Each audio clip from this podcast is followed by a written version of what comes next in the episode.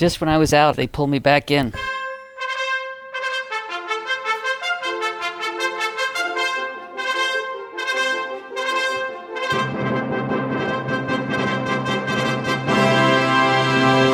Today is Tuesday, October 18th, 2022. Time for episode 181 of the Barnhardt Podcast. Wait, 181. I read that backwards. It's it's eps, it, no, it's upside down. You know, it, it the world is upside down and backwards, and the topics we're going to cover today reflect that. So it, it makes perfect sense that we have a show number that reads the same up, backwards, forward, and upside down. So um, obviously, you heard Ann laugh there. It is time for the Mazza cast one more time. And I did you see Dr. Mazza that the that the um, Sedevacantists have found you now? You know you've made it when the Sedevacantists attack you. Uh, they, they they haven't really started to attack you yet, Doctor Mazza. They're just uh, they're just uh, they're they're uh, pelting they're pelting popcorn at you so far. So, um, but hopefully hopefully this episode will go a long way towards answering questions and and um, it's going to be a it's a robust conversation, and we're going to get into that. I always find it weird that the Sedevacantists talk about the papacy so much. It's like vegans talking about steak. Um, maybe not the perfect analogy, but it just seems odd. Well, I mean, their their entire worldview does revolve around it in, in an odd way, in that in that negative space sort of a way. So, I guess it kind of stands to reason. But and it as we are all on the same page and we all agree, this is one of the most important questions in the world today. Um, it's one that is clearly not taken seriously by hardly anyone at all. So you can't, you can't. It seems to me, fault the set of Sedevacantists for not taking the question seriously. They do, they do. I think they come to some false conclusions, obviously, but um, at least, at least they're taking the question seriously, which is more than you can say for the Trad Inc. contingent, whose entire modus operandi seems to be just pretending nothing's wrong. Um, ad hominem attacks against anyone who dares ask the question, uh, changing their positions 180 degrees within the span of easily within the span of a decade. That's That's that exactly me. right. That's Yep. exactly right. And we talked about it on an earlier podcast that the the SETIs would tell you that their position is the highest d- d- defense of the papacy itself. And they're not necessarily wrong there, and they're certainly more right than Trad Inc. defending as if Francis could possibly be Pope. Exactly. Exactly. I mean, I don't I don't know why they hate us so much. I guess they're just so used to to just being in attack mode all the time. But I, I would hope that they that they would look at us and our position and and look at us and say, look, these these people are are trying to engage this question honestly, deeply, blinders off.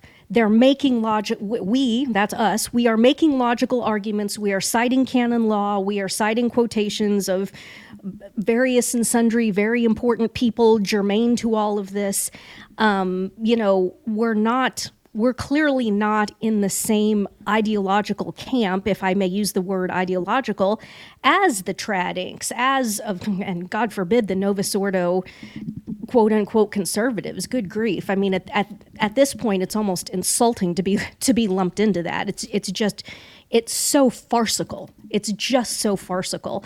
Um, so, non Vinny Mark, we've got Dr. Mazza. Hey, Dr. Mazza. Hey. Good to have you with us. Good to have you with us. Uh, Mark, do you have some? Do you have a rough outline, or are we just gonna? Are we gonna go by the seat of our pants on this deal? We're probably going to go seat, seat of the pants, but uh, uh, it's a it, it was a very apropos intro, um, and you know the. Uh, very active internet life of Dr. Mazza in the last 48 hours. Um, that's sort of what we're here to talk about. But the, the lead up to it was uh, Let me two just say, I. I can't live a normal life. I was raised by the streets, so I got to be down with the hood team. Dr. Mazza gave two interviews over, I guess, uh, were they both on Friday? Uh, one was on a Thursday, one was on Friday. Okay, so um, John-Henry Westen at LifeSite News and uh, Timothy Flanders from 1 Peter 5, uh, Meaning of Catholic, and brought up a number of really good points, some of them new and revealed for the first time. and uh, you know, centering around heresy and a pope, and how much can the two of those things really be intermixed before we have a loss of office? So this is sort of separate from the discussion around Benedict's resignation and talking more about uh, an ecclesiastical office holder, whether he be the pope or a lower ranking cleric, and uh, profession of of heresy. And we should probably talk a little bit about the different grades of of heresy and how that affects one's not only holding an office in the church, but actually membership within the church. So maybe I'll just leave it at that and let Dr. Mazza kick us off. Sure. Um, let's uh, let's get into the definition of, of heresy. Um, of course, over the centuries, it's gotten more specific, right? Which is the, the same with most doctrines, right, of the church. Um, and so now we have we have formal. Well, let me start with this. The definition that's in canon law is that heresy is when you go against something that you have to accept on divine and Catholic faith. And um, I was talking with Father Nix a few weeks back, and he put up a post on this. Uh, there's a online you can find some versions of people that have taken stuff from Denzinger, and they've taken stuff from Ludwig Ott and the Manualists. And we came up with a list of about 200, 250 different uh, statements that are de fide, which, if you directly contradict them, uh, you would be a heretic.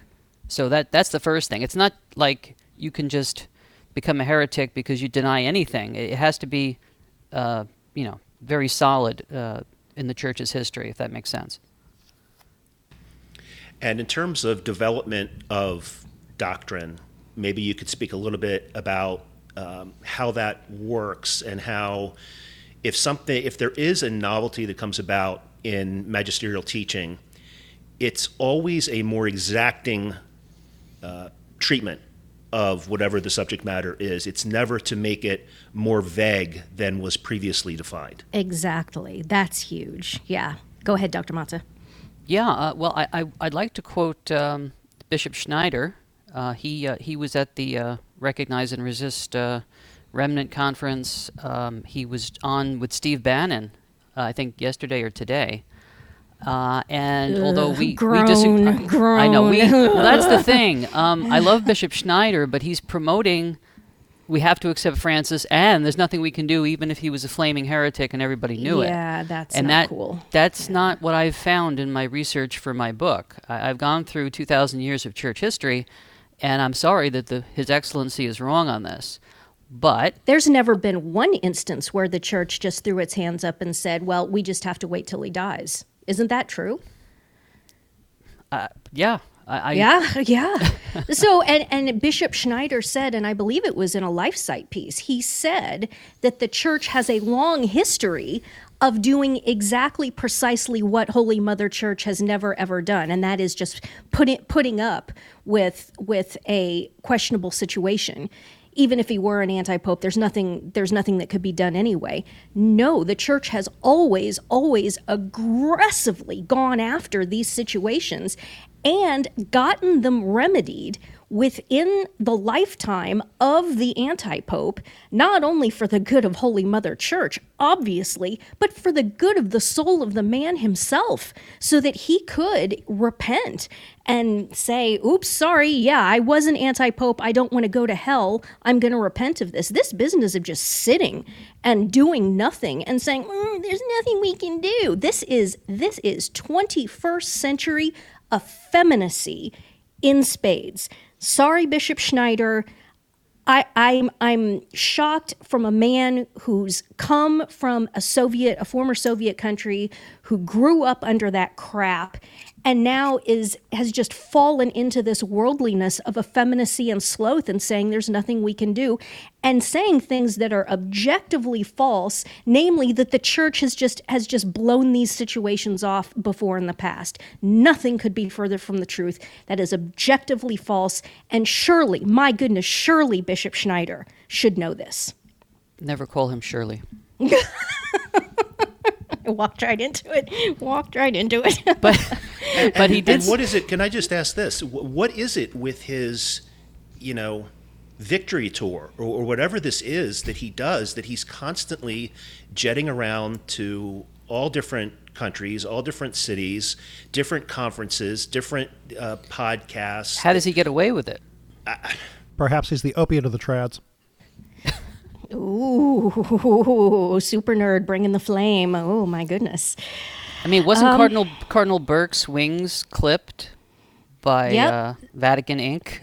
there, there was a, a an edict that was made that cardinals were not supposed to leave Rome. Do you remember this when when Bergoglio came out with this that the cardinals were not supposed to leave Rome without permission from the Vatican. And of course, just like everything else, that just that just evaporated. Um, but yeah, I don't I don't understand these men. Cardinal Burke first and foremost among them. Bishop Schneider, all of these guys, Cardinal Cardinal Mueller, who was um, fired as the head of the CDF for you know actually trying to go after priests and bishops who were raping children, you know, huh, heaven forfend. All all of these men, all of these high ranking and but in the case of Bishop Schneider, he's not high ranking, he's an auxiliary in Kazakhstan. But still, these these prelates who are just spectacularly abused by anti-pope bergoglio and then just and then just can't grovel to him enough. I i, I don't get it. I, I don't get what they're playing at unless they're playing at the the absolutely deluded notion that any of them are are potentially going to be quote unquote elected in whatever questionable situation develops and god literally only knows does pope benedict die does does Bergoglio die? Does Bergoglio quote unquote resign? And I put that in scare quotes because you can't resign something that you never had, but you know what I mean.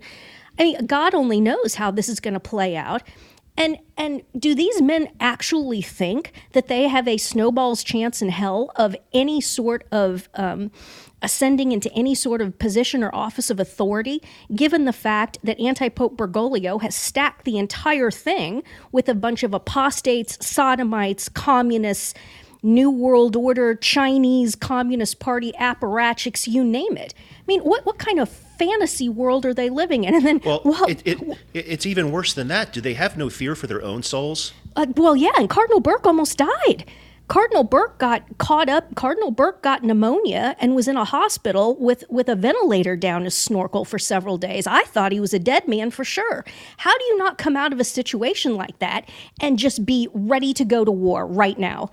Oh my gosh, I almost died. I have to do something now. I I truly do not understand this. The other point I want to bring up, and we can probably circle back to this, but I want to get it out there and everybody make notes. I want to come back to it. There's this argumentation that there needs to be some bizarre council called, and the clergy of Rome are going to. Um, are going to elect the next the next pope or whatever and i'm like what kind of a fantasy pollyanna nonsense world does anyone who would propose that uh, even live in do you not understand that more than 80% of the priests in rome are active sodomites do you not understand this? How in the world could you think that that is any sort of an acceptable um, an acceptable solution to all this? These people aren't even really Catholic. They're apostates. They don't believe in any of it. They're active sodomites. Some of them are Satanists. I mean, it just goes on and on and on. The solution is not going to be any sort of a broad spectrum um, sensus fidelium situation within the church because there's hardly anybody left, especially at the upper levels and especially in Rome. It's just, it's abject nonsense. The next. I, I have the sneaking suspicion that there will be another ecumenical council called, and it will be microscopic, microscopic, and that pe- people will be hiding, but that this ecumenical council will be validly convened. There may or may not be a pontiff elected at this thing. I don't even know, but I have the, I have the strong suspicion that if there is another ecumenical council, it ain't going to be Vatican III. It's going to be something in in a tiny location hidden off somewhere and it will go down in history as such it's happened before many times Hmm. Well, we know, uh, and this is just born out of the effeminacy, I guess, but we know that the senior prelates, the, the, the actual Catholic ones, they're waiting for a supernatural solution.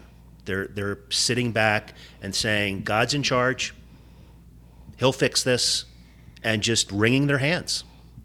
Meanwhile back at the ranch everybody's going to hell you know? I mean it's it's uh it's inexcusable. I, I think the lord is waiting and the reason for our lord's patience is precisely to give those men the opportunity to step up do the right thing because of course the telos of man is the beatific vision and is in doing the right. The only way we can be happy truly happy here on earth is by doing what's right even if that means it gets us killed that's the only true happiness that can be had in this world. And I don't think these men have much interest in that. I think they're terrified of losing losing their position, having their hat taken, losing their apartment in Rome.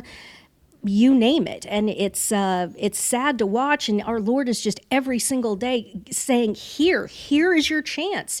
Here is the chance for you to be who I made you to be." And they just they pass, they fold every Here- single Here's time. your They're chance to be a saint. yeah. You're getting dealt pocket aces every single day and you're folding every single time. It's it's it's maddening. Quo vadis. Yeah. Exactly. I'm going to Rome to be crucified, not to I'm not going to Rome to to live it up, you know. So, um, ah, so we, we got on this pathway because I was going to bring up a quote from Bishop Schneider, which he actually did get right. Um, quote Traditional and constant doctrinal statements of the magisterium during a centuries old period have precedence and constitute a criterion of verification regarding the exactness of posterior magisterial statements. So, new statements of the magisterium must, in principle, be more exact mm-hmm. and clearer, but should never be ambiguous and apparently contrast with previous magisterial statements. Yep. So, how about Vatican II? failed council. Failed council. Hijacked and failed. And there have been, I think, how many, Dr. Monta, how many failed councils have there been? Like four or five? Yes. What Yeah. like the most recent I think was Lateran Five. I think Lateran Five was considered failed council, and it, it happens. It was validly convened. It was validly convoked because we're not sedevacantists, and yes, John the Twenty Third was the vicar of Christ. Therefore, it was validly convened and convoked, but it was hijacked. It was hijacked like three days in. The original outline, the original schema, which I just posted, and guys, I know it seems wonky and maybe boring. It's not. Go read those documents. They are it'll it'll put your jaw on the table. It's just astounding what Vatican II was supposed to be. And if you're not crying salty tears, at least interiorly, after reading those original schema and, and saying, good grief, this thing could have been this thing could have been up there with Trent it should have been up there with Trent. And look what happened to it, okay? So, yeah, it was validly convoked, but it was failed. It was a failed council. And again, talk about things that are just patently obvious. How can you look that within 10 years, uh, let's say 15 years, of this thing happening and closing, that what, 90% of the Western church just walked away. And yes, it is that much. People took one look at the Novus Ordo Mass, even if they were, you know, not the best, not catechized in the best way, clearly didn't have the deepest faith in the world, but they were still going to Mass every Sunday. There was still something there. They took one look at the Novus Ordo Mass and said, well, that's it. The church no longer exists. This is not Catholicism, walked away and never, ever went back. I can't tell you how many people I knew personally, know personally, from my days in the cattle business in Western Kansas, all those German Catholics out there. They, they straight up told me, nope, went to, saw one Novus Ordo Mass, said, that's it. This isn't Catholic, and walked away and never, ever, ever went back and told themselves that this is proof that the church no longer exists or never really existed in the first place. It was that bad. And that happened so historically, it happened so rapidly that, again, talking about things that there aren't precedents for, the rapidity of the collapse of the United Kingdom was a theme that was the last uh, on the last podcast the reign of Elizabeth II, 70 years seeing this total, almost near total civilizational collapse, it happened even faster. It happened way faster in the church after Vatican II. How can you look at this thing, this, this dog's breakfast inside of a dumpster fire, and say, oh, yeah, this is totally cool, this is fine. Not only is this totally cool and totally fine, let's make sure that every single theologian, every single academic, for the rest of time now has to only look at the documents of this council. This is the only council that can be cited. This is the only count, council that has to be just constantly ground through and ground through and ground through. Everybody's wasting their time on this thing when it's so obviously obviously a failed council. And uh, no less a person than Joseph Ratzinger uh, mm-hmm. said, and I think it was 1969, that you know not all councils have been uh, worthwhile. Some of them mm-hmm. have been a waste of time. That's him, and he, of course, he was very enthusiastic about the Second Vatican Council. But as the yes. years went by, um, what he saw going on in the church kind of sobered him up to a certain extent. But um, Mark, have ne- we ever really... have we talked about the 2013 February 2013 speech? Have we talked about on the podcast and linked to it?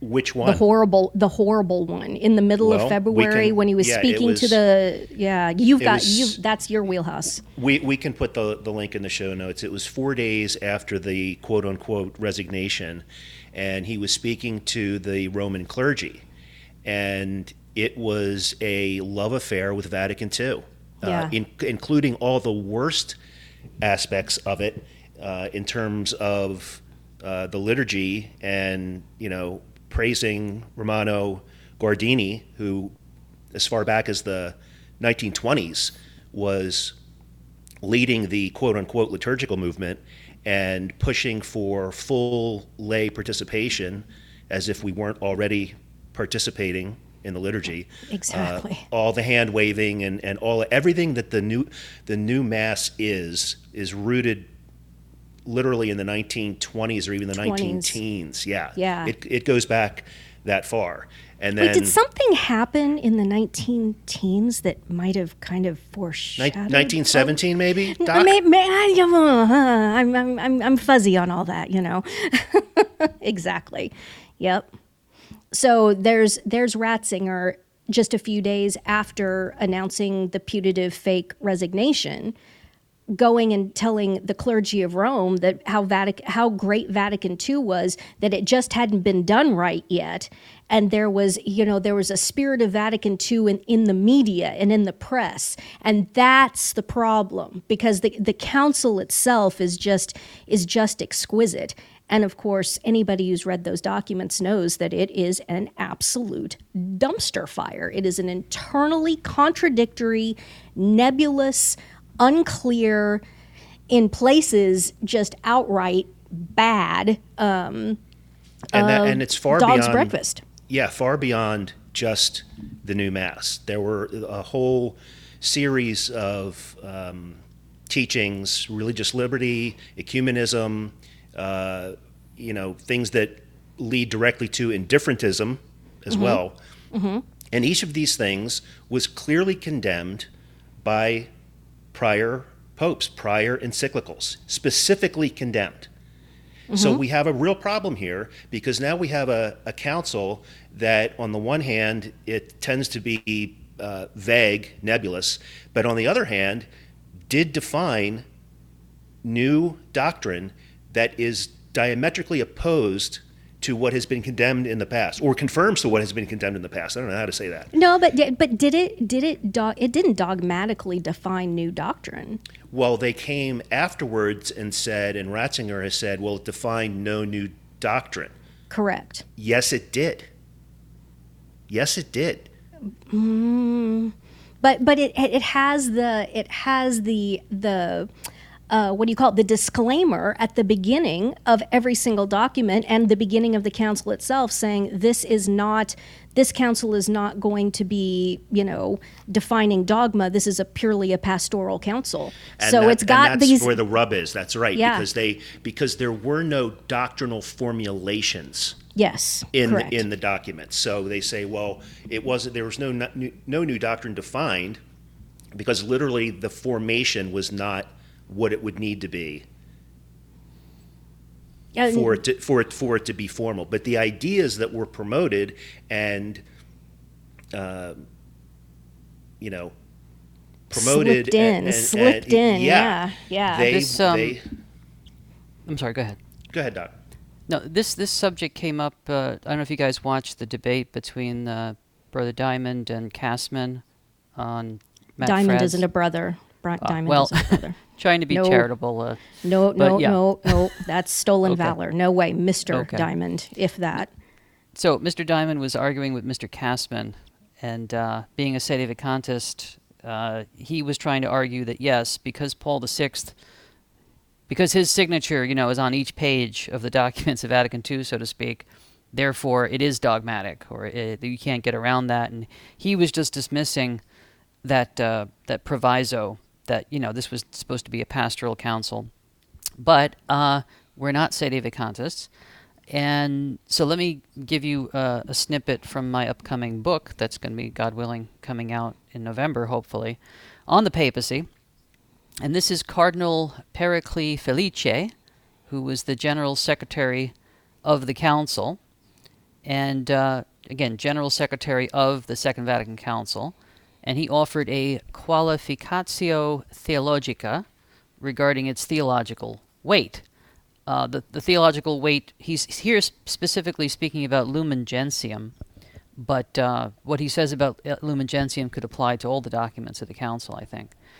He says, quote, uh, taking into account conciliar custom and the pastoral aim of the present council, this holy synod defines as binding on the church only those matters concerning faith and morals which it openly declares to be such, unquote.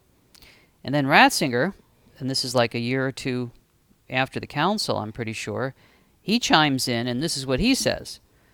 Um, this is not the case anywhere in the texts that we have analyzed. And he's talking about the chapters of Lumen Gentium that deal with the Pope and the bishops. Um, and so Ratzinger says, therefore, they contain no new dogma. Un- unquote. So that's, you know, he, he was a peritus at the council, and he was a, you know, the big cheerleader for the council afterwards. So, um, now he does say that the, and, I, and I'd like to focus in on this for a, a minute or two. Uh, he does say that the assertion of the sacramentality of the episcopal office at Vatican II, and that's chapters 19 through 22 of uh, Numbers 19 through 22 of chapter 3 of Lumen Gentium. Uh, he says that they most nearly approach being a dogma because of the solemnity of the introductory words, quote, this sacred council teaches, unquote. But even it should not be considered a dogma, uh, for the text does not state that this doctrine is part of the apostolic deposit of faith. So, what am I getting at here? So, we have Ratzinger telling us that Vatican II was not a dogmatic council. It issued no new dogmas. All right, mic drop.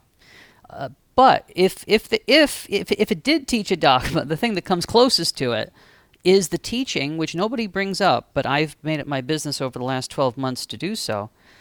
Uh, not this business about religious liberty, not this nonsense about uh, you know Buddhists achieve uh, nirvana and all this stuff. uh, but uh, I'd rather score the Chili Peppers anyway. Um, but the um, you had to grow up in the '90s, really. Yeah, it's a to. '90s So- joke, kid. Sorry. so um, I always go off on a tangent and lose my thought. So, but the thing of it is this: nobody uh, talks about the, the big, the biggest bombshell in Vatican II was taking the, the papacy down a few pegs and exalting the bishops. This is the origin of synodality. All right, the, the grandfather of synodality, or the father of synodality, or the Pachamama, is collegiality and I again I talk about this in my forthcoming book.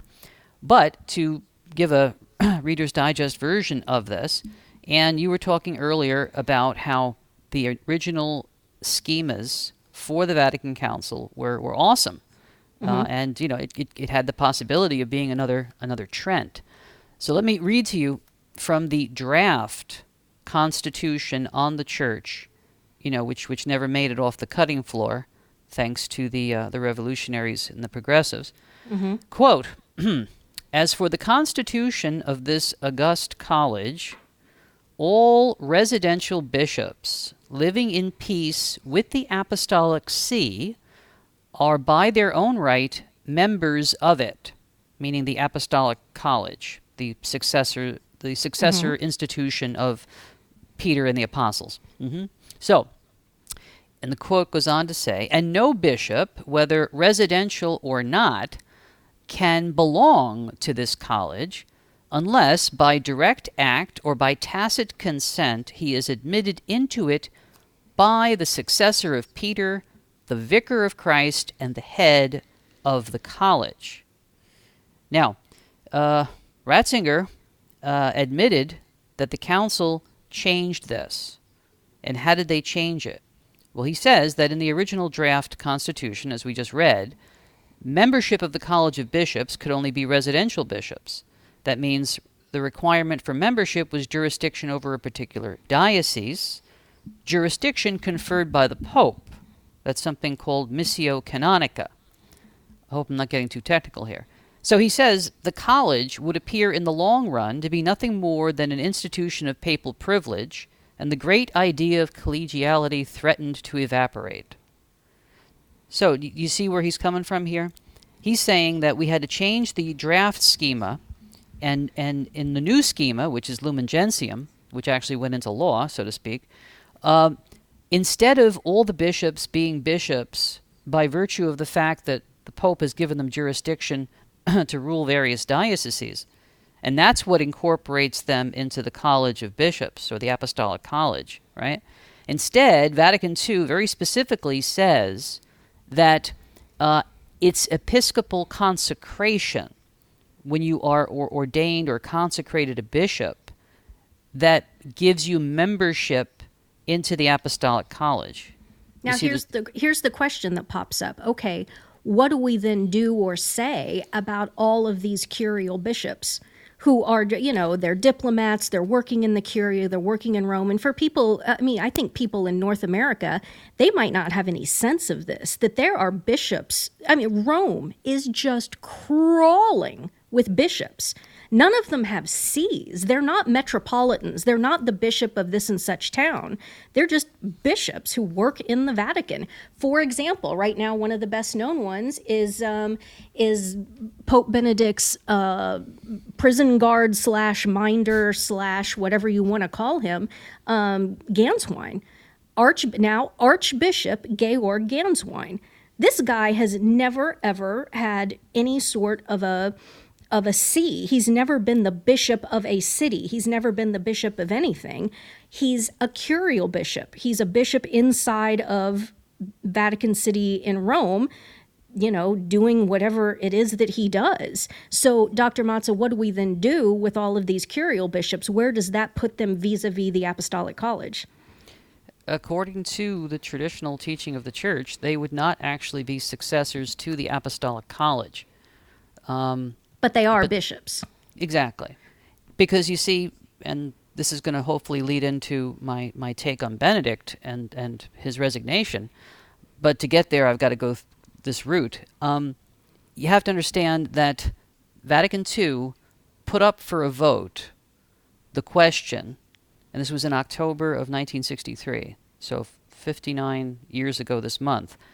Does it please the fathers of the council that the council should affirm one, that episcopal consecration is the highest degree of the sacrament of holy orders?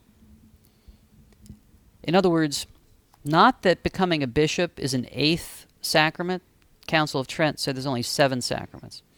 No, But- it's within the sacrament of holy orders. Precisely. But the thing of it is this for centuries, the greatest minds of the church, Bonaventure, uh, Peter Lombard, Thomas Aquinas, and others, were of the opinion that episcopal consecration is not the highest degree of the sacrament of holy orders, because the only difference between a bishop and a priest is jurisdictional.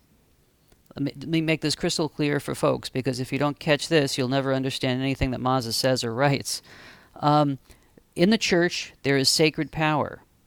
And for the last millennium, the church has said sacred power can be sacramental, right? You, you, get ordained a priest, you can confect the Eucharist, or sacred power can be jurisdictional. The Pope makes you the Bishop of Milan. Now you can govern, the, govern your, your flock, right?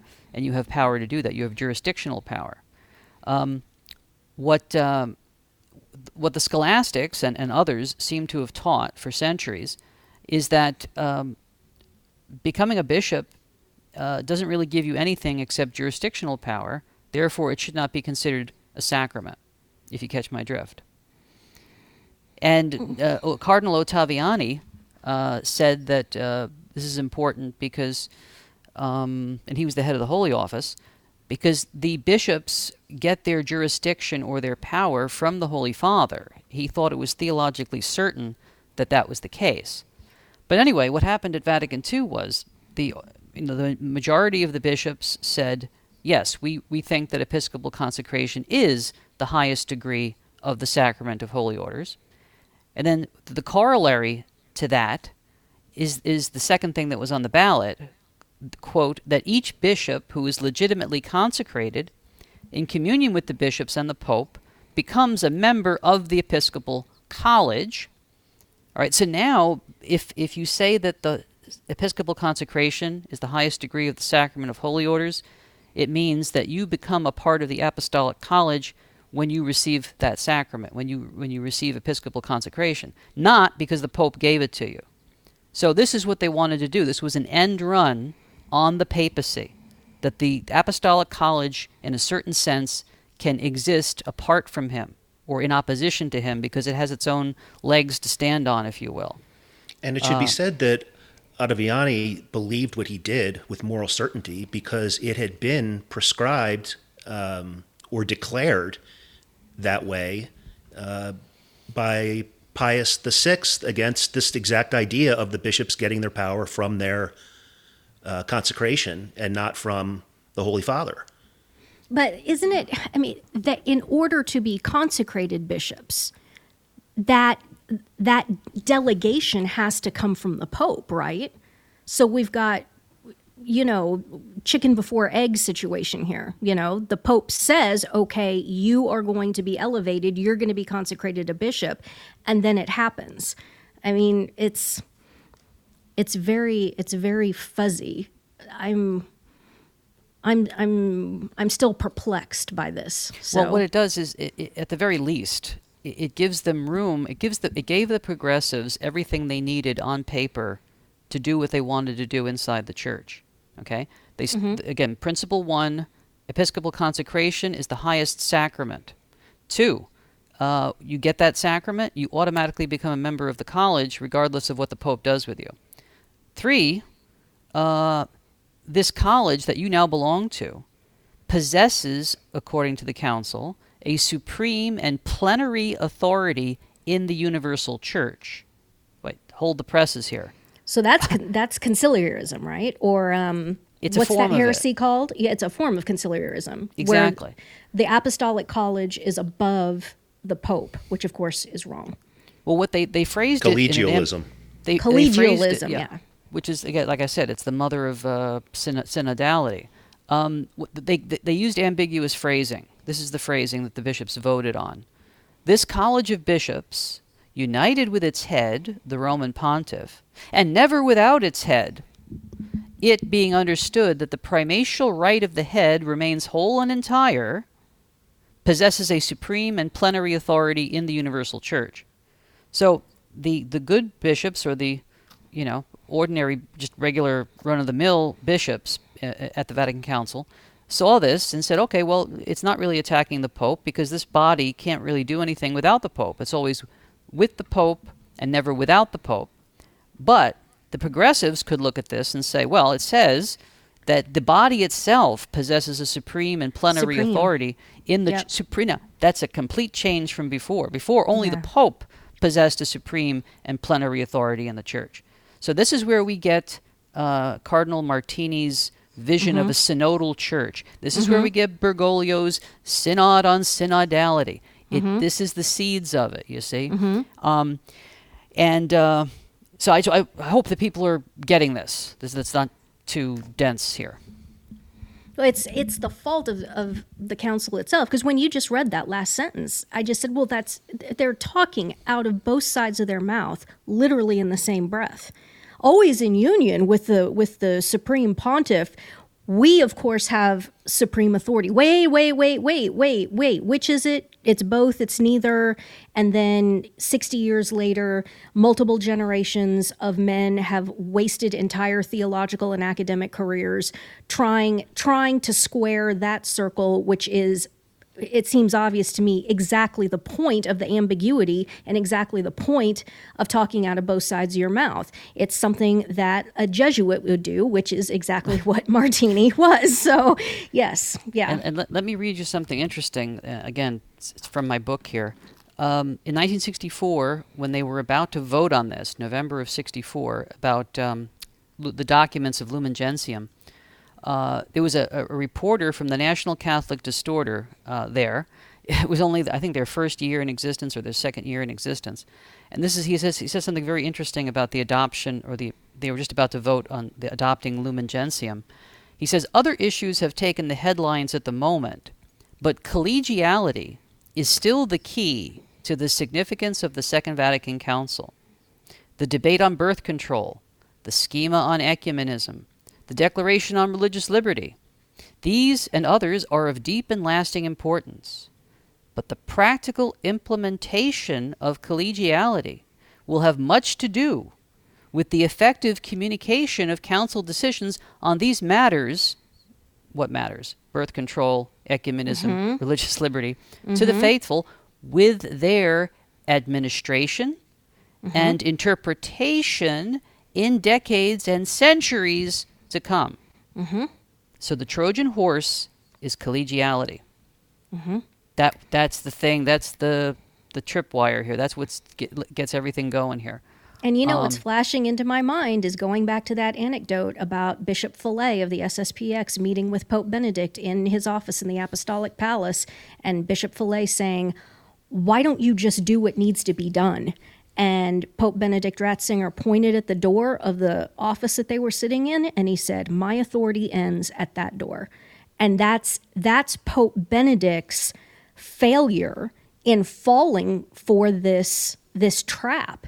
And and he he actually believed that. He believed and probably still believes to this day that his authority quote unquote ends at that door which is why we're in the mess that we're in right now Yeah, you know, the question that's going to be, need to be answered, and, and, and Dr. Mazza needs to develop his, um, his thought here and, and uh, commenting on the interviews that have just taken place. But, um, you know, this is the, the question that's going to need to be answered is that how much of Benedict's error and adherence to what Vatican II accepted and taught, whether it was doctrinal or not, you know, at some point there's a limit to, or we need to question how much of the acceptance of that, acceptance of error, um, it's problematic, to say the least.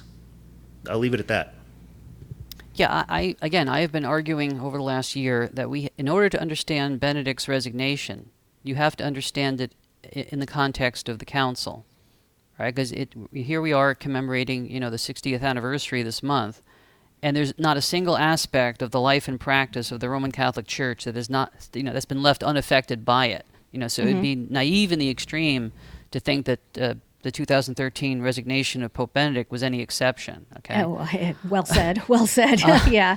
Yeah. S- So this strengthens our our uh, our argument for substantial error. And if somebody's listening to the you know Barnhardt podcast for the first time, what do we mean by substantial error? Canon 188 of the current code of canon law says that any resignation in the church, which um, was the result of substantial error, is automatically invalid by, By the law, the law itself. Yep. Yep. so if, if if you guys permit me, I will try and walk through um, in a brief as brief fashion as I can uh, what I mean by this, because uh, my debate opponent from last February is out with his own book now, with a foreword by guess who? Bishop Schneider? Athanasius Schneider, yeah. uh, and claiming that the resignation of there's nothing to see here. Yeah. The- I Uh, mean, that's it's so embarrassing. Both O'Reilly. I mean, I can't even. I can't even read O'Reilly's stuff anymore. It's so embarrassing. tough. It's he tough. lays out he go, he lays out all the evidence that proves exactly our point and then concludes it by saying, "So you see, of course, this means exactly the opposite of what the plain sense of the words mean. Nuh-uh, shut up, stupid." And you just look at this and shake your head and it's like this is this guy is he this dumb or is it because he's a CIA he is an ex-CIA spook? This is a fact. This guy is is CIA I think he's allegedly retired but whatever. Is is this just CIA you know trying trying to manipulate the minds of the people by just saying that black is white and telling ginormous big lies and if you just keep repeating yourself over and over again then people will nod their heads and say uh-huh yeah that must be right um, w- w- it's obvious that that tactic works spectacularly after two and a half, almost three years of this COVID crap, I mean, nobody can argue that telling the big lie is not is not a spectacularly effective tactic. Um, but I mean, it's it's hard to read ever since Schneider's piece in LifeSite News that said, you know, the church's the church's modus operandi whenever there's been a questionable papacy has just been to do nothing and and let it work itself out with the passage of time. I mean, I can't I can't even take this stuff seriously anymore. And it's I've I've said this like about Biden and watching clips of Biden. I have a really hard time watching people embarrass themselves. I don't even even your ideological opponents, even your outright enemies. It's difficult for me to watch people embarrass themselves. And with O'Reilly, that's just what it is. I don't know how many copies of this book he's going to sell. I don't know. I frankly really don't care um, and you know dr mazza is going to put out a book and goodness gracious i have the transcript of my of my video presentation for sale as a book i mean it's just a matter of getting this stuff out out there and then history will judge it. And i have absolutely no doubt about how history is going to judge these things. The problem is right now in the moment when people are so blinded and people just can't make heads or tails of this. But you know when the other side's argumentation is nuh-uh shut up stupid. I mean you pretty much know that you've you've got the thing pinned down and pinned down hard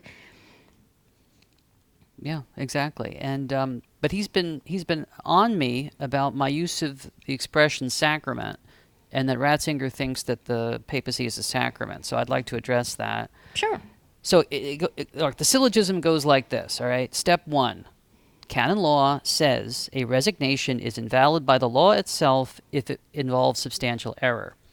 Point two: what is substantial error? Well, it's when you, you have an erroneous idea in your, in your intellect of the object that mm-hmm. you that your will is is choosing to either accept or to reject. In this case, it's to reject. Right, the papacy is the mm-hmm. object of his resignation. So your mm-hmm. intellect has to have the right understanding of the object in order for your will to reject it and give it up. Um, it's the opposite in marriage. You're you're accepting something rather than rejecting it. But anyway, um, so that's the, that's the second point. So can we demonstrate that Ratzinger has some newfangled weird idea about the papacy. Oh So- boy, howdy, can we ever? don't get me started.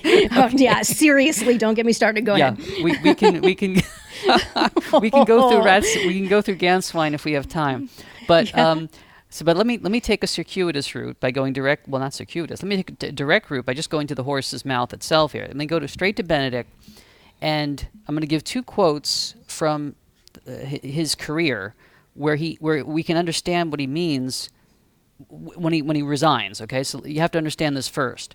So, um, you, we know that after the council, things were crazy, right? And that uh, Ratzinger himself even recognized that. And he says that after the council, everybody had a screwed up notion about what the priesthood is.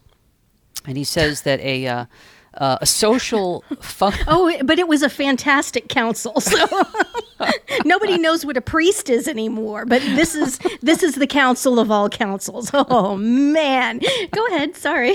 no, please. Um, he says a social vision. I can't, can't even talk.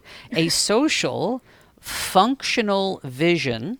That's the word. That's the the magic word today is functional. Okay, just remember that. A social functional vision, which defined the nature of the priesthood as a service to the community in the fulfillment of a function at the social service of the social body of the church, right? Folks, Um, he's not kidding. They literally write like this. I mean, it's it, word salad. Anybody? I mean, So what he's I trying had to a say, I, I had a cobb salad the other day that was less diverse and mixed than that was. I mean, seriously. I'm speaking. I'm I'm speaking. I can't do the cackle, but um, so what Ratzinger what, what Ratzinger Well, is we trying, don't we don't say her name because it's a demon's name, you know. So That's right. that's right. Um, I'm I'm so this is this is Ratzinger speak. But what he what, what this means in plain English is that people after the council said that the priest is just a minister. He just performs a function for the community. That's it. Okay.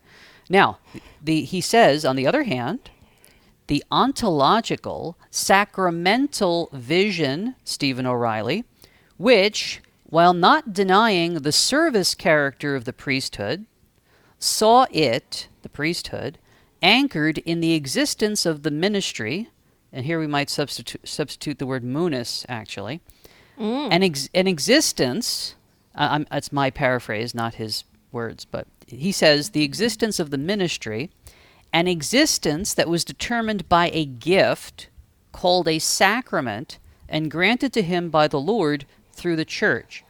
So Ratzinger is saying, after the council, everybody was saying, oh, the priest is just a glorified social worker.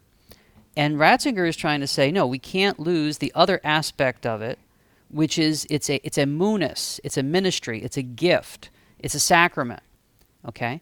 And he says that as a result of what, of, what was going on after the council, people stopped using the word priest or priestly because of the sacral meaning. And instead, he says they use the neutral functional term minister, from which we get the word ministry. Okay? Now, if we understand that, great. Now, I'll give you another quote to kind of bear this out. What does Ratzinger mean when he compares and he contrasts sacramental, uh, the sacramental nature of something versus the sociological functional aspect of something? To give you another example, this is even shorter. Benedict once criticized Martin Luther for misunderstanding the difference between uh, office as jurisdiction or uh, or function and office as rite or sacrament. And what he says is, Ratzinger says, for Luther, the Wait, priest. right, right. When you use the word right, it's R I T E, not R I G H T. Right? Yeah. Okay. Okay. he says the priest, for Luther, the priest does not transcend his role as preacher. So that the consequent restriction to the word alone had as its logical outcome the pure functionality, there's that word again, mm-hmm. of the priesthood. It consisted exclusively in a particular activity. If that activity was missing, the ministry itself ceased to exist. So the, you have this problem with Luther, and you have this problem after the Second Vatican Council. Now, with with these two things under our belt, let's move on to what Ratzinger says to Seewald in his 2016 interview with him. Right, Peter Seewald, the journalist, the fellow German, interviews Pope Emeritus Benedict. Right in his book uh, Last Testament, in his own words, Last Testament, and he says he basically throws Ratzinger's own declaratio back to him, the words from his resignation. And he says to him, Is a slowdown in the ability to perform reason enough to step down from the chair of Peter? Oh, he's got him because he was just Ratzinger was just uh, yelling at Luther for making exactly that argument, right? You got Am it. I hearing you? You got you. Oh, this is great stuff. Oh, ding, ding, ding, ding, ding, ding, ding. Bingo. and and now we can understand why Ratzinger didn't turn around and say yes. right?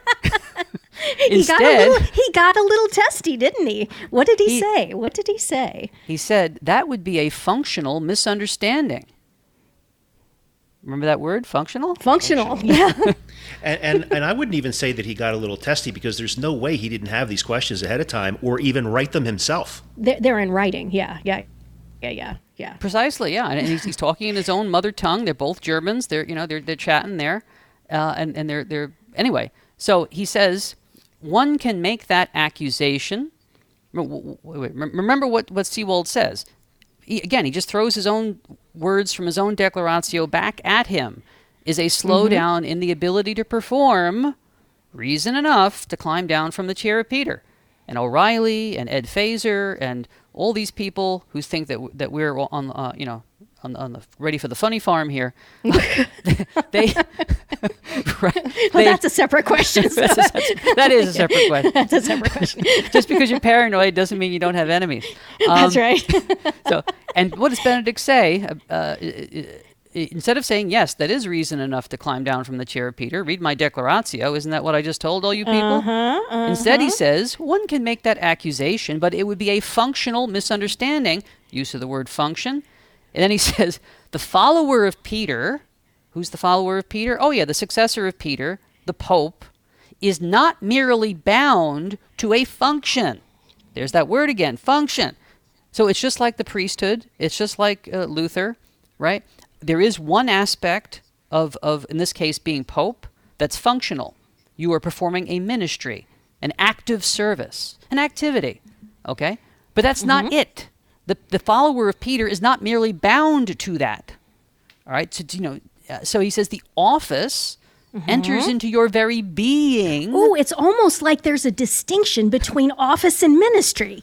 Man, somebody somebody should write something about that or something. That's that's crazy. they? Go ahead. yeah, a distinction between munus and, and ministerium. Who would have thought? So he says, in this regard, following a function is not the only criterion of being a pope. So, what does that mean? And everybody perk up your ears because this is the moment you've all been waiting for. We're all leaning forward. We're leaning forward. If fulfilling a, by the way, do you have any Grey Poupon? no, people. But aren't old but of enough to- course. people are not old enough listening to this to get that. Okay. Uh, if fulfilling a function is not the only criterion of being the successor of Peter, you can resign from that function, and what are you still? What are you still are? You're still the successor of Peter, mm. but in a passive way, not in an active way. Am I making sense here? Or am I out in left field Yep. with a hockey stick? And there's Yep. absolutely no other sort of visual evidence that would back this up, right? No, no, no. I mean, w- it's not like hasn't- he's walking around wearing white. It's not like he's never left the Vatican. It's, It's not, not like, like people call he- him Your Yeah. Holiness. Uh, Your Holiness, Holy Father. It's not like he gives people my apostolic blessing when he signs his letters with with his papal name. No, no, no, no. It's not like he still lives in the Vatican or something crazy like that. You know. So I, I rest my case. He sees the papacy not as an eighth sacrament. All you people attacking me on Twitter. No, It- he doesn't see it as an eighth sacrament. He sees it as the fullness of this of the sacrament of holy orders. Just like Vatican II changed centuries of teaching on the subject, uh, it's the same thing here. He is suggesting, more than suggesting, by his words and by his actions, that there's a part of the papacy that you just don't give up. And it's because he's got this German Nouvelle théologie uh, stuff ran- wrangling around in his head. And I'll call my star witness on this. Okay, here's my star witness. Ooh, Um, here's where it gets sticky. His okay, name is everybody. they call him Jorge. Well, actually, he's, he's known as Pope Francis, but we call him Jorge. This is what he said on this subject. Quote, For some theologians, the papacy is a sacrament. The Germans are very creative in all these things. I do not think so, but I want to say that it's something special. what a deep thinker. It's special, baby. It's special. And this is he said this in I think it was 2015.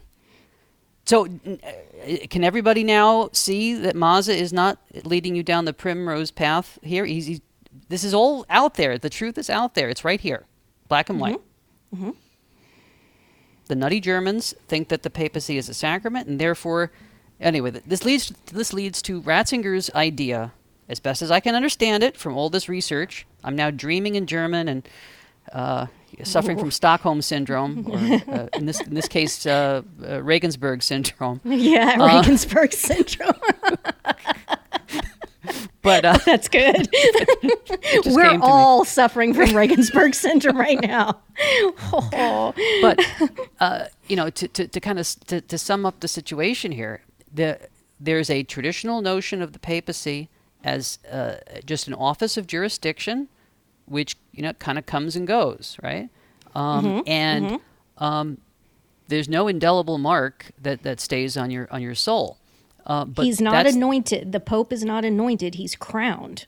He's crowned. There is no oil or anything like that, which is why we see and say that yes, it is possible for him to resign as it or abdicate as it is as it has been possible for all other monarchs to resign or abdicate. It's just been so spectacularly rare. And I think that this is a point that needs to be brought up is the reason it's been so rare historically is because it is so, if I may use the term morally unthinkable to to just abandon. Now I've been thinking about this the last couple days and in, in preparation for recording this. And, you know, I suppose that if a man were to get a firm diagnosis of Alzheimer's, a man who is the Pope, were to get a firm diagnosis of Alzheimer's, and you know you've you've already started to go senile and you already have this Alzheimer's dementia. It's been it's been clearly diagnosed. They've done CAT scans. They can see the plaque nodules forming in your brain if if I were in that position, would I would I consider abdicating in order to spare the church that, you know, and and in order to make sure that the person who was occupying the see of Peter was in fact compos mentis and that and that, you know, infiltrators and bad people couldn't take advantage of the situation. Oh, sure it would occur to me. And I I think that that's morally sound. But I mean, the ability for us to diagnose things like that is, you know, very, very new. This is only a few decades old. So this wasn't basically wasn't in play. And let's be honest, most people didn't live to be 80, 90 years old. That's why Leo the 13th was very, very rare. And most people just either dropped dead from a heart attack or stroke or got cancer, which nobody knew they had cancer, and the cancer killed them relatively quickly because obviously they were not receiving any treatment because there was no treatment. Okay, so people people tended to die pretty quickly. Now in the modern world we have slow grinding deaths. And so I think morally that brings into into the question and I do think it is is the case that there could be a circumstance in which a man could uh, it would be acceptable morally for him to abdicate or resign the papacy. Uh, but historically, it was just unthinkable that this that the shepherd would abandon the sheep in precisely the way that Pope Benedict Ratzinger has. Now, if he if he had resigned and then went sharply downhill and been dead within months or inside of 2 years, I think everybody would have kind of shook their heads and said, "Yeah, okay. He knew he knew that he was fading fast." Guys, we are working on 10 years into this nonsense a decade into this nonsense. And by all accounts, Pope Benedict Ratzinger, he's frail. He's 95 years old. Of course, he's frail, but he is mentally lucid. And I've had this testimony from people who have actually gotten in there and gotten audiences with him that he is in fact mentally lucid. He's just he just has the frailty of a 95 year old man. So um, I don't think that it's. I think what this falls into is the whole notion of it's just it's morally unthinkable that you would run off and that you would abandon the flock like this. And that's why it's very dangerous, I think, for people to make him out into some, you know, 15 dimensional upside down underwater chess player who's, you know, receiving daily instructions from the mother of God herself. I mean, this is this is this is ridiculous and it's going to it's going to scandalize people terribly when they realize that as I called another podcast episode, daddy isn't an astronaut. Daddy just daddy just ran off. So And when he was that. asked, when he was asked, was there something specific that led you to make this decision at the time you did? His response was, "Yeah, I'm not up for the jet lag for going to World Youth Day." Exactly. I mean, that's just that's just ridiculous. He's he's he's basically telegraphing. No, there is there. I do not have any physical malady. If he had a physical malady, he would say, even if he doesn't want to say exactly what it is, he could he could obliquely say I had a physical malady, but it's clear that he didn't. He's a 95 year old man. We're 10 years into this, and he's still lucid and while not he's not in vigorous health he's still very much alive and receiving guests and getting dressed every day and going for walks every day i mean uh no there's no there's no moral argument there's no alzheimer's argument or anything like that here you know so yeah when men were men and the and the pope understood that he was he was the holy father. He's the holy father, and fathers don't run off. Okay, Doc, what comes next? Well, I, I, since you have opened the, the, the door to this, I, I don't know if, if I should bring this up because this is a little controversial. I guess I should bring it up just to get it out of the way.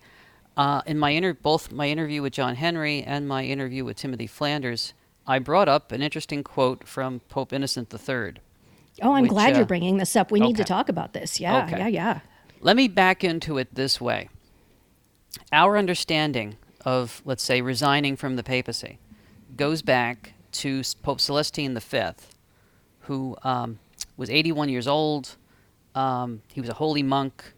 There had been, I think it was a two year sede vacant, and the cardinals still couldn't decide who should be on the throne, the different factions. So somebody had a brainstorm and said, "But look at, let's get that you know old Ben Obi Wan Kenobi and let's put him on the throne, old Ben." And so- Ben. and so they they brought in this holy you know Jedi from the mountains. Anyway, From they- the they- mountains, yeah. they put him on the throne, and uh, he he had no clue. I don't know if he had dementia or what his thing was, but he did not know how to run an enterprise. No, he just wasn't an, he wasn't an administrator. He was a hermit. He was just a hermit and he he was in and he was very old and he was in no position to be running Rome and running the church because remember at that time the pope is also the temporal king of the entire central portion of Italy as well. So he's he's the pope of the papal states. He's the king of the papal states too. Talk about being in over your head. Goodness. Yeah, so he was um, he was consecrated Bishop of Rome in August of uh, August twenty eighth of the year twelve ninety four, I think it was, and um, man, by November, he said, "Look, I uh, I can't do this. We have to. Can a pope Yeah. resign?" And he turned to his cardinals and he asked them, "Can a pope resign?" And they gave him, allegedly, from the sources, the sources tell us they gave him some examples of previous popes that had resigned. Now, I've researched this, and my preliminary research is this no pope before him ever just voluntarily gave up being pope without any pressure, without any, you know, just, I can't do this, it's too much for me, I'm, I'm giving up. Right. It was always part of war, political intrigue, mm-hmm. war. yeah, yeah. I mean, it was. However- it was, yeah. There was one example that they probably gave him, and that was the example of Pope Cyriacus. And if you've never heard of Pope Cyriacus, it's probably because he probably never existed. Uh, you know, in the Middle Ages, they were a little more credulous than we are. And they took as, as historical fact stuff that we know today is probably not. So there was this legend that in the third century, uh, Cyriacus was a pope, and he received a heavenly command to resign his papacy and receive martyrdom with Saint Ursula and her 11,000 virgins. Uh, that's a separate story, but that's where their stories overlap. And you know, according to you know, according to 19th century scholars and people in the 20th century, uh, this is just this is not based on reality. He- He's not in the pope lists. He's not yeah, I was there. going to say I've been through the Pope list, and that I've never Yeah. heard that name. He's supposed to be the pope between Pontian and Anterus, which I guess is in the 200s. But yeah, so it's a fable. So is this in so- the gold? Is this in the Golden Legend, or where where is this coming from? That's a good question. I'm, uh, I'm, it could be. I'm not sure. Hmm. But the point is this: they said, "Yeah, look at look at Pope Cyriacus here. He he voluntarily retired. God told him you have to step down. So you, you can step you can step down, Holy Father," and that's precisely what he did. Like, remember, he, he he only became pope essentially in September, and in December, he decided to step down. Yeah, he and didn't he did. make it to Christmas. Yep. No, he didn't. um, so, long story short, um, they elected uh, the cardinals elected Boniface VIII, and not everybody was happy about this because, as as contemporaries put it, this was an unheard of innovation. Again, no, this had never happened before, where a pope just said, "You know what, this is too much for me. I'm giving up." Um, and so some people questioned this, and so it, it set off a, a debate. Um, the, the the spiritual Franciscans, who were like hardcore uh, Franciscans, were not happy about this. They didn't like uh, Boniface VIII. The King of France didn't like Boniface VIII. Dante Alighieri, in his Divine Comedy, didn't like Boniface VIII. He was a piece of work. But anyway, uh, not to get off on a But Don, tangent but here. Dante hated ha- hated um, Clement, right? well, he, well. he he hated Celestine because I'm Celest- sorry, Yeah. Celestine. Celestine. I'm sorry. Because- I'm sorry. Well, this is what happened. So Celestine just wants to go back to being a hermit again, but Boniface is afraid that uh, his the the factions that are against him will use him as an as an anti pope against his papacy, or call him an anti pope, and and, Yep. and say that Celestine is the real pope. And so. Uh, poor Celestine tried to escape. He got on a ship, but because there was a storm, he had to come back to Italy. And the soldiers of Boniface took the, the, the former pontiff, the former Holy Father, the former vicar of Christ. They threw him in a castle. They threw him in a, in a, in a, in a cell where the, the ceiling was so close to the ground that he had to stoop. He couldn't stand up straight. And this guy in his 80s, this holy father, this holy monk in his 80s, had to be subjected to this. And it, basically, Boniface VIII prematurely rushed him to his grave, to an early grave. He died two years later. Um, now, in terms of the arguments that were offered uh, about this, um, some people were arguing, the, some of these masters at Paris, some of these cardinals, they came up with arguments why a pope cannot actually resign. And one of the arguments that they came up with here is that um, it's, it's a sacrament. It's like a marriage. You, you can't, uh, it's a spiritual marriage. And just like you can't, you know, what God has joined together, let no man put asunder, uh, only God can, can can dissolve the bond between a, a pontiff and the church. You know, when when he, when, he, when a pontiff dies. Um, but the supporters of Boniface, a, a, a guy by the name of um, Olivi, a Franciscan, he said that um, he said that there's a, a, a distinction between uh, order and jurisdiction. Where have I heard that before? he said that the, the office of the of, of order and the office of jurisdiction are separable. That the Pope can renounce the uh, the the this, this uh, how should I put this? That um, basically the opposite of what Ratzinger is trying to claim, right? Ratzinger is trying to claim that um, order and jurisdiction always go together. But the guy who said that Boniface is the true pope and, you, and a pope can resign and the, the next pope is a true pope, Olivi, he said there's a radical difference between the power of orders and the power of jurisdiction. All right, through the power of orders, the pope can celebrate mass, he uh, he can absolve sins, and through jurisdiction, he's a judge, he's a teacher, he's a ruler of all Christians. Uh, and so he, he can so the power of jurisdiction has no sacramental quality. It does not confer an indelible character. And since the, the power of jurisdiction is not something permanent, it's not an impediment to a papal abdication. Um, so that's been the view of the papacy ever since. This is like Ever the year since, 12, yeah. 1294, something like that, 1295. Um, so what's the what's the problem with this? So the first problem is on on the face of it, Ratzinger, Pope Benedict, in his theology, completely disagrees with this. Okay, he thinks that there is that the sacramental and the jurisdictional always go together, and that's why he didn't go back to being Cardinal Ratzinger, right? That's why he still gives apostolic blessings. Ratzinger has this notion in his head, Hegelian, Nouvelle theologian, whatever. Mm-hmm. I don't know the source of it, but whatever the source of it is, he's got this idea that you can that even though it's sacramental, it's passive. That he can give up the active running of the church to somebody else, and that somebody else is the pope in his mind. But he's like papal. He's he's still mm-hmm. he's still you know that they share it so to speak in a certain way. One is the active, one is the passive, and it's because the always is a forever. Now, mm-hmm. the problem is this goes against the teaching on the papacy that we have since Boniface VIII.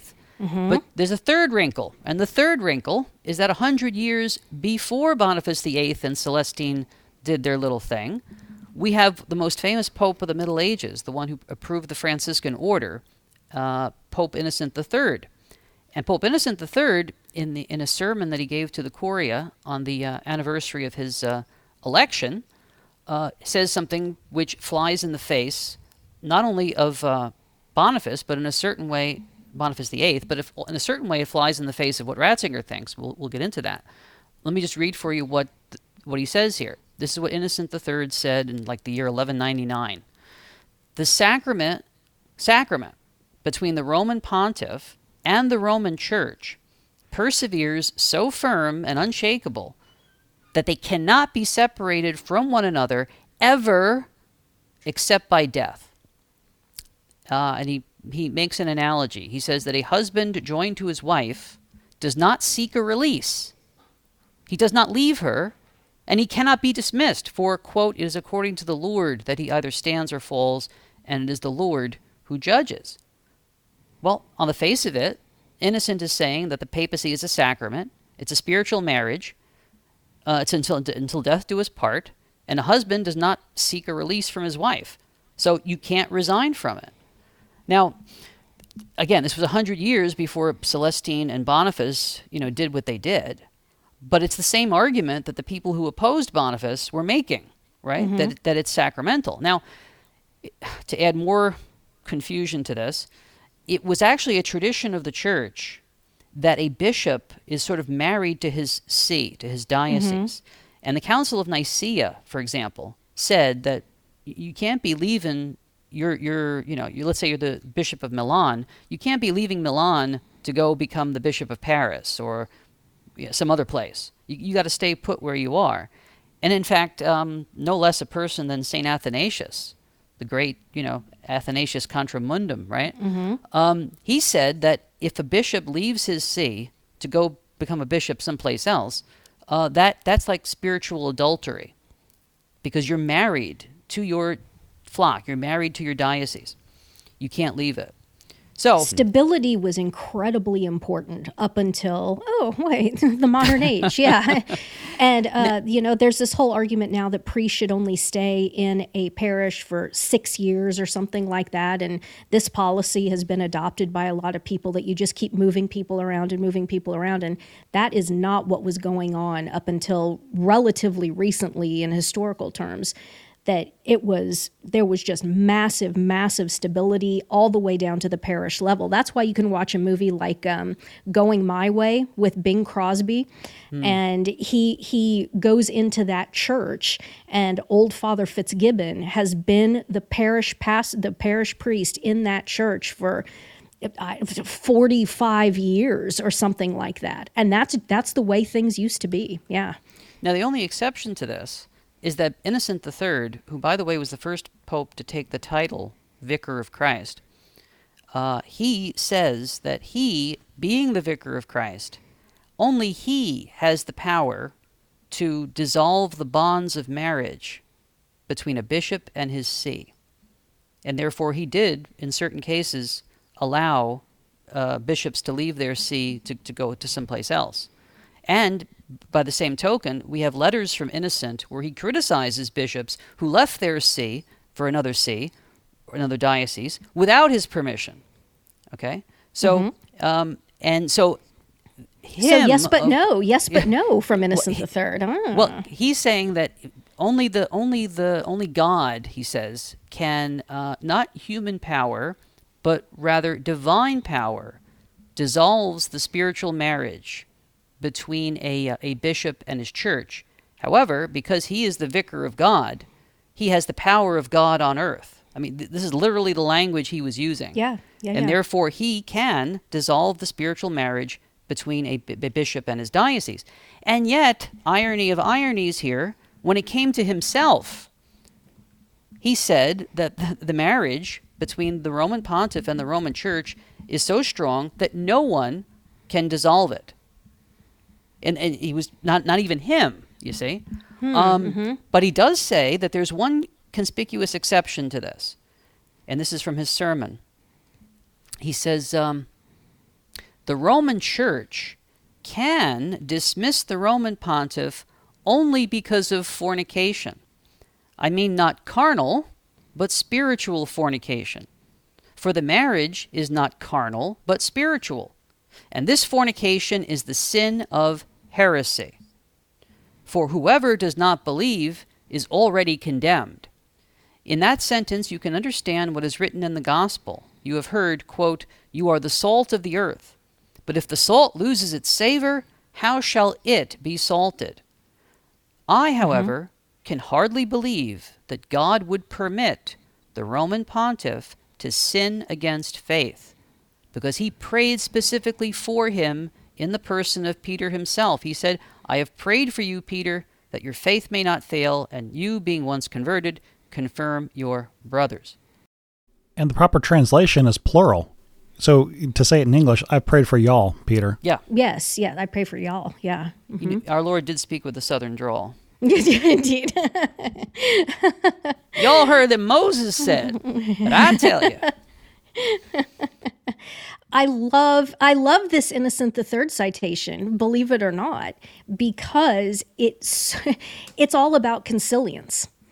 And what it's proving is that no matter how you come at this question of what's going on right now in the church, no matter what citations you bring at it, no matter no matter how you throw the the, the spaghetti at the wall, you always always end up at exactly the same Exactly. place, and that is Exactly. that Pope Benedict didn't resign.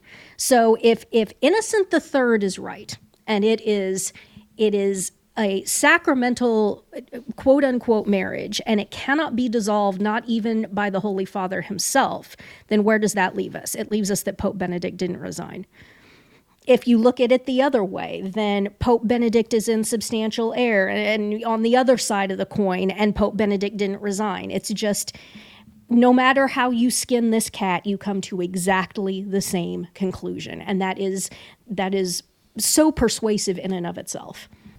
I just wanted to throw uh, something out there from the Ganswein speech at the Greg, where at one point he said that what Pope Benedict did was entirely different from what Celestine did. Celestine did. Yep. and he That's a and kind of a big clue right there. And Ratzinger talks about that too in, in, in the Seewald book. I don't know if it's the first Seewald book or the second one. Uh, he, he, he emphasized that personally in, in case people say, oh, that's just Ganswein talking. No, most of the time when Ganswein is talking, he's actually reflecting what, what Benedict is, is, is teaching. Oh, But- absolutely. but- He's a mouthpiece to a certain Yeah. extent. Yeah. But you can get it straight from the horse's mouth. In, in um, I have to look up where he said that, but yeah. that it is nothing like it because Celestine was absolutely insisting I'm not the pope anymore. I'm not the pope anymore. Get me out of here. Put on the put on the brown habit. Get out of Rome, get out of Italy, see ya. And was imprisoned nonetheless. And yeah, Pope Benedict said this is, com- or Ganswein said, and Pope Benedict approved the speech that this is completely, totally different. That he is now that Pope Benedict has now fundamentally transformed the papacy and that he is the Pope emeritus. This is a completely new thing. This is completely unlike any other papal resignation that has ever happened in history. And the question that I ask and have asked in writing on the blog over and over and over again, if it's not a papal resignation, what in the hell is it? And I think we all know it's it's an invalid juridical act, and that's where we sit. Yeah, and you know the one thing I brought up in the chat was, and I've written about this, in terms of substantial error, the bar is so incredibly low because Yeah. all we have to prove with moral certainty is that Benedict sees himself as remaining in some way papal. Yep. That, folks, No is problem. a really yeah. Yeah, no problem at all there. And you're you're exactly right. And what did I say in the chat? We we're not we're not playing Olympic high jump here, friends. We're not trying to run and pole vault over some extremely high bar. How we're low pla- we're can you go? we we're we're playing limbo here guys it's the bar because god is a really good human resources manager and he makes all these things simple simple simple. It's not high bar it's low bar to to to see these juridical questions and especially these quote unquote human resources questions which is what this is. The fact that everybody's sitting around and in, in this state of upheaval but it isn't even that. The thing the thing that needs to be called out again and again and again is why is this why is asking these why are asking these questions completely forbidden and verboten? Why are you not allowed Right. to talk about didn't tucker carlson just have an entire segment about why can't we ask obvious questions? Hell that's been going on in the church for nine and a half years now. And shouldn't- nobody shouldn't is allowed to obvious, ask. Right, and shouldn't that in itself be an obvious sign of something being sideways? Exactly. Exactly. Yep. Yeah. So going back to what Dr. Mazza is something Dr. Mazza said a few minutes ago about Pope Benedict. He he may see Bergoglio as his successor. He may see Bergoglio as Pope. None of that matters. No, if he regards himself, if he regards himself as remaining in, in any way papal, game over. Yep. Absolutely. And this is why I keep saying over and over again. No, you, people are saying, well, we need to go get Pope Benedict and put him in front of a put him in front of a microphone and you know grill him and ask him these questions and say, what what do you believe? What do you think? No, that is not what needs to happen. In fact, that would be even more uh super nerd get ready with the for for mother superior that would be even more of a show than we already have because he would not say anything that was in any way clarifying because nothing he says is ever clarifying. And that's and that is juridically not the procedure.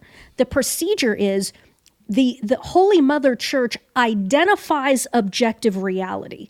Doesn't make it up out of whole cloth just identifies objective reality with regards to Pope Benedict, what he has said specifically, most importantly, what he said between February 11th or whatever that date was and um, February 28th. That everybody agrees that he was the active vicar of Christ on earth at that point. And so everything that he said and did in that window is is legally germane to this question. All right, then all we have to do is look at non solum propter, the declaratio, and look at his final audience on February 27th, and then look at canon law, and it is it is patently obvious, glaringly obvious that he didn't resign. You don't need to go and ask him any questions. You have observed objective reality. You have recognized the legal situation. You go and you tell him, Holy Father, your resignation was invalid. You are the one and only living vicar of Christ. Bergoglio is an anti pope. You need to either repent of this or it's going to be bad if you don't want to be if you don't want to be the vicar of Christ anymore, you need to draft a resignation that says I resign the office of the papacy effective immediately and sign it. And guess what that would prove? Talk about consilience. If he were to do that, it would prove that the first resignation was invalid. You see, you just keep truth just draws everything to itself. It's almost like our Lord said that in the Gospels somewhere that I will draw all men to myself, and he, of course, is the truth. You tell Pope Benedict this. If he refuses to draft a, a resignation, then we we wait for him to die, and you get Bergoglio the hell out of there. Um, that's that is the you know, and with a magic wand, I mean, that's that's the obvious path forward that should be executed. Now, the question You know, the is, one is anybody going to do it? Go ahead. The one the one glaring thing that he did not do between February 11th and February 28th of 2013. He didn't codify Pope Emeritus. Nothing. It literally Nothing. doesn't exist. Nope. And 10 years later, it doesn't exist. Nope. I find that very interesting. You would have thought that if he that he would have, you know, done something in terms of canon law and and uh, what's it called derogation and so on and so forth just just absolutely nothing read read that statement read non solum propter gave the gave the final audience on the 27th and then just ciao It's almost as if he was maybe negatively protected from doing it. Almost as if almost as if the divine providence were at work. Well said sir. That even even with working with ratzinger's um, substantial error that the divine providence has been playing 15 dimensional upside down underwater chess as the divine providence is wont to do and the existence of every one of us is a species of 15 dimensional upside down underwater chess if you think about the chain of events that the divine providence has put in place over the course of human history in order to land at your existence with you sitting or standing where you are right now if the arms on your if the hairs on your arms don't stand up um, there's something wrong with you. So yes i think this is clearly an, an indication that the divine providence is at work with ratzinger's substantial error. If we start trying to attribute all of if we start trying to attribute the divine providence to ratzinger you're going to end up with people who are just wildly scandalized and disappointed to the fact to the point that they might um, completely apostatize, as several people already have in Trad Inc, several prominent people go Eastern Orthodox, which is to say go into schism. And now, of course, we have Trad Inc people, uh, you know, faithful, formerly very, very, very faithful people, Peter Kwasniewski, all of the, the remnant crew, all of those people just beating the drum that the papacy is not what we have said or thought that it was for 2000 years which is a position that i just find so so utterly saturated with hubris that i can't even comprehend how these people can hold this position at this point They're resisting Again. without recognizing reality. Mm. thanks for working it in they're they're taking the only position they can take and and, and sort of not lose their mind. Think about it. well it's the clock is running on that because Yeah. you are eventually you are going to go bonkers um, and uh, If it- this- Bergoglio this is pope, the Catholic Church is a lie. that is correct That's what n- needs to be said, and that's what these people need to understand. Yep. And it really is is it really is that simple, The- folks. The, Yep. the problem is, is their their their base premise is that uh, Bergoglio is pope, and and so uh, they can't accept the tradition. Well, so in my book, what I one of the things I'm doing in my book is I'm going through the, the exegesis of Luke chapter 22, verse 31 through 32, which we just read, when our Lord says in the plural that Satan hath desired to sift you, y'all, Y'all. as as we, right? But I have Yeah. prayed for you y'all that your and uh, and uh, strengthen your brethren. You know, so Mm-hmm. um, I, now I've I've I've gone through saints and doctors of the church and popes and century after century after century. Uh, there's no way that the current recognize and resist paradigm works. Nope. Because uh, it, it it says that the pope is the de- is is the defense of the faith. it, it, it, it, it's, it's completely impossible that you would have a pope that was actively seeking the destruction of the faith.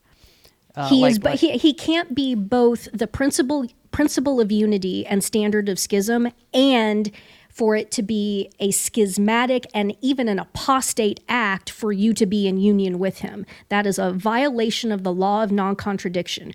A thing cannot be both itself and its opposite. And this is exactly what they are arguing, and their agenda is 100%. And how it is that they do not see and comprehend this is absolutely beyond me.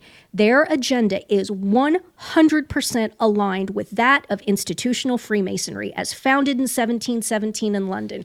Destroy the papacy, strike the shepherd, and you scatter the entire flock. That is what they are doing. Don't you understand that it is precisely the authority of the papacy?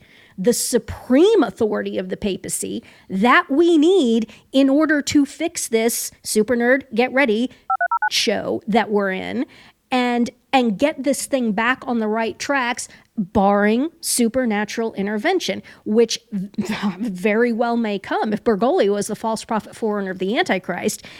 Baby the, the, the clock is ticking on this situation but we still have to continue to proceed until our lord returns in glory as if we need to actively be the ones who undo this. This and that's where uh, Bishop Schneider, circling back to Bishop Schneider, here we go right back to Bishop Schneider. No, we're not going to sit and wait. We're going to be active and we're going to try to do something about this until our Lord returns in glory, which could happen five minutes from now or it could happen after we're all dead. We don't know.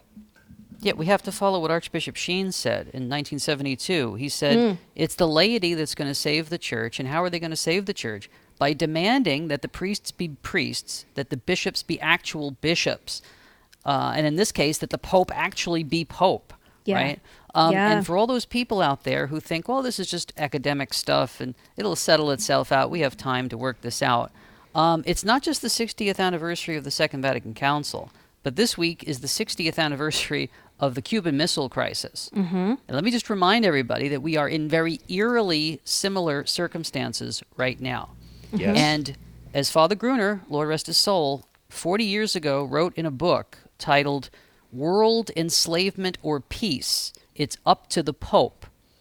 Until we get a Pope who consecrates Russia together with all the bishops to Mary's Immaculate Heart, we are in imminent danger of nuclear annihilation or a communist takeover or some combination of the 2 mm-hmm. And th- I'm not. This is not melodramatic language. This is what's going on here. You want your kid to grow up. You, want to survive another month or two. We got to get to the bottom of who the Pope is or who the Pope isn't because we're we're, we're staring annihilation in the face here. Our Lady of Fatima was not kidding around, and we're approaching 100 years since she asked for the mm-hmm. consecration of Russia in June of 1929. So the clock is literally ticking here. We don't want to end up with the same fate as our Lord prophesied. The tell, make it known to my ministers they're going to follow the same fate as the King of France. They're going to follow him into misfortune. And the King of France waited a 100 years to consecrate France and got his head chopped off. Yep. Wait, are you saying that the consecration in February, which the FSSP and SSPX participated in, d- was didn't The work? recognize and resist crowd. The recognize and resist crowd. Has that? Has, I, I, I, I told Timothy Flanders. Has that consecration working out for you? How's yeah, exactly. Shut up, stupid. You unlettered lay nothing. How dare you? Uh, and remember, folks, it isn't just. It, uh, I think a lot of Americans sit around and think, well, I mean, if there's a nuclear war, they can't. They're they're they can't kill every single human being in the United States or in in Europe with um, nucle- nuclear detonations. It isn't just a question of that. It's a question of the second, third, and fourth order consequences when there isn't any fresh water running. That there isn't any food delivery, that there is no petroleum being refined, being being uh, being weld or defined, or excuse me, weld or refined, uh, pumped or refined. um, it's it's all these consequences that come after this. The the nuclear conflagrations. That's why that's why doesn't Our Lady of Fatima say that the living will envy will envy the dead? A Lady of Akita. Akita. Akita, the the living will en- envy the dead. What does that mean? It means the people who are dying of the second, third, and fourth level consequences of a nuclear conflagration will say the people who were who were uh, instantly vaporized. They're the ones who had it good. Now here we are dying of dying of dysentery and all of this stuff because the, the we're all drinking sewer water because everything has collapsed.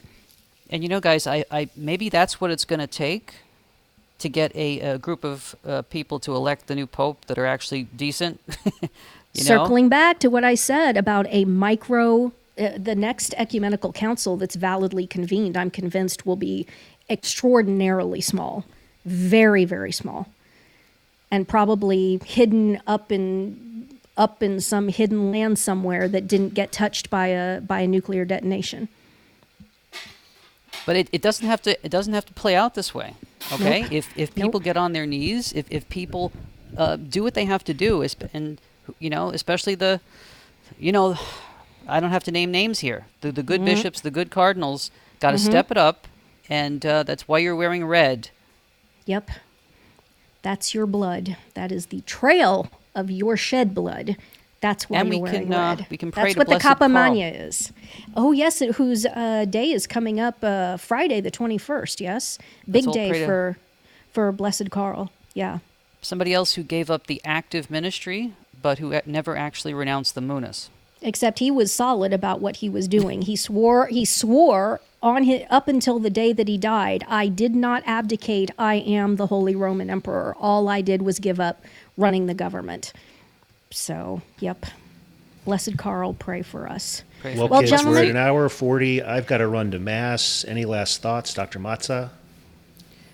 Uh, Our Lady of the Rosary of Fatima, pray for us. Pray and for uh, us. oh yeah, um, just a, a public service announcement. Uh, Dr. Mazza's courses are going to start next week. Uh, it's not too late to sign up for the Pope History class or for the Spiritual Warfare class. Just go to edmundmazza.com, and uh, in about five weeks from now, believe it or not, we're going to start the Advent course, Wow. the annual Mazza Advent course. Have you And released I- the, the title yet? I on, I will on, I will use your your podcast here to be Oh. the international uh, release of the content. Uh, drum roll, please. Um, it's going to be about the third secret of Fatima and uh, Marian apparitions about the end times. So, and uh, if folks want to, uh, I don't have a I don't have it on the website yet, but if folks email me, edmundmazza at gmail.com, I will give you the first Sunday of Advent for free. I will send you the link, and you can catch the first um, of the four classes, the mini the mini course that we're going to be doing on the third secret of Fatima and how it applies today. Ooh, outstanding. All right. Very good. Mark, what do you think? Wrap it up? Super nerd on, or should I do it? I'm, I'm here. I, I thought she was Oh, asking if you had any any uh, parting thoughts. Nope. All right, Okay. super nerd, take us home. Well, then I will frostily go into. Uh, no, that's Mark. I'll, I'll salt, saltily go into it. The email address for the podcast where you can send feedback, comments, suggestions, or good news items for wrapping up the podcast is podcast at barnhardt.biz. Ann expresses her profound gratitude to all of her benefactors, and there's at least one traditional Catholic Mass said for all of her benefactors every single day. And of course, there is the traditional Catholic Latin Requiem Mass said every single week for everybody who died in the previous week, regardless of how you died. Hopefully, you died in the state of grace. Um, but but regardless, that that's for everybody. Please take a moment to join your uh, prayer intentions with the priests who are celebrating these masses. I'm uh, at wit's end at the moment to to try to come up with another way of of, of explaining just how critical it is that we pray for priests. Um, you know, it, it's said in the Gospels that that uh, when when the, the wars and rumors of wars and, and men will be fainting for fear of what what is to come, um, priests have a pretty darn difficult uh, vocation, and and without prayers, I I, I wonder how many of them uh, would would completely uh, lose faith in, in their vocation and not have perseverance. Uh, and I wonder how many of them only persevere because of the of the the prayers of the faithful. So, it, this this is a, a joint effort. Uh, we have to pray for the priests, uh, and of course we rely on them as well. Don't forget that the Barnhardt podcast has a patron saint, Saint Tiny Princess. Pray, invoke her, and she will definitely help out to the degree that she can or is allowed to. The Barnhardt podcast is a value for value podcast. If you got some value out of this, whether it's entertainment, education, and hopefully this one was very educational, This uh, please consider please consider uh, returning some value, and you can do that at supernerdmedia.com. I have not checked the mailbox, so I have no idea if there are, are new donations. We'll do that. We'll catch that on the on the next episode. But that brings me to the end of my spiel, which means it's time for uh, Ann to talk about Matthew seventeen twenty. Pray every day without ceasing.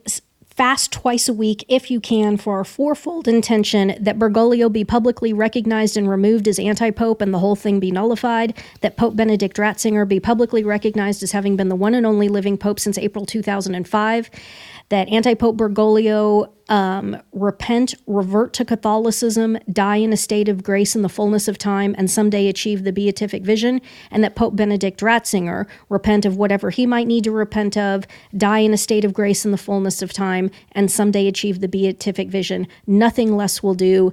Our Lady of Copacabana, Slayer of the Pachamama demon, pray for Pray us. for us. Pray for us. Amen. And we can't get out of here yet without um, Edmund. Edmund, you can't get out without a Godfather reference. Just when I was out, I, I, they pulled me back in. yeah, there it is. There it is. I'm Mark. Stay frosty, my friends. And until next time, I'm Super Nerd. And I'm Ann. Thanks, guys. God bless.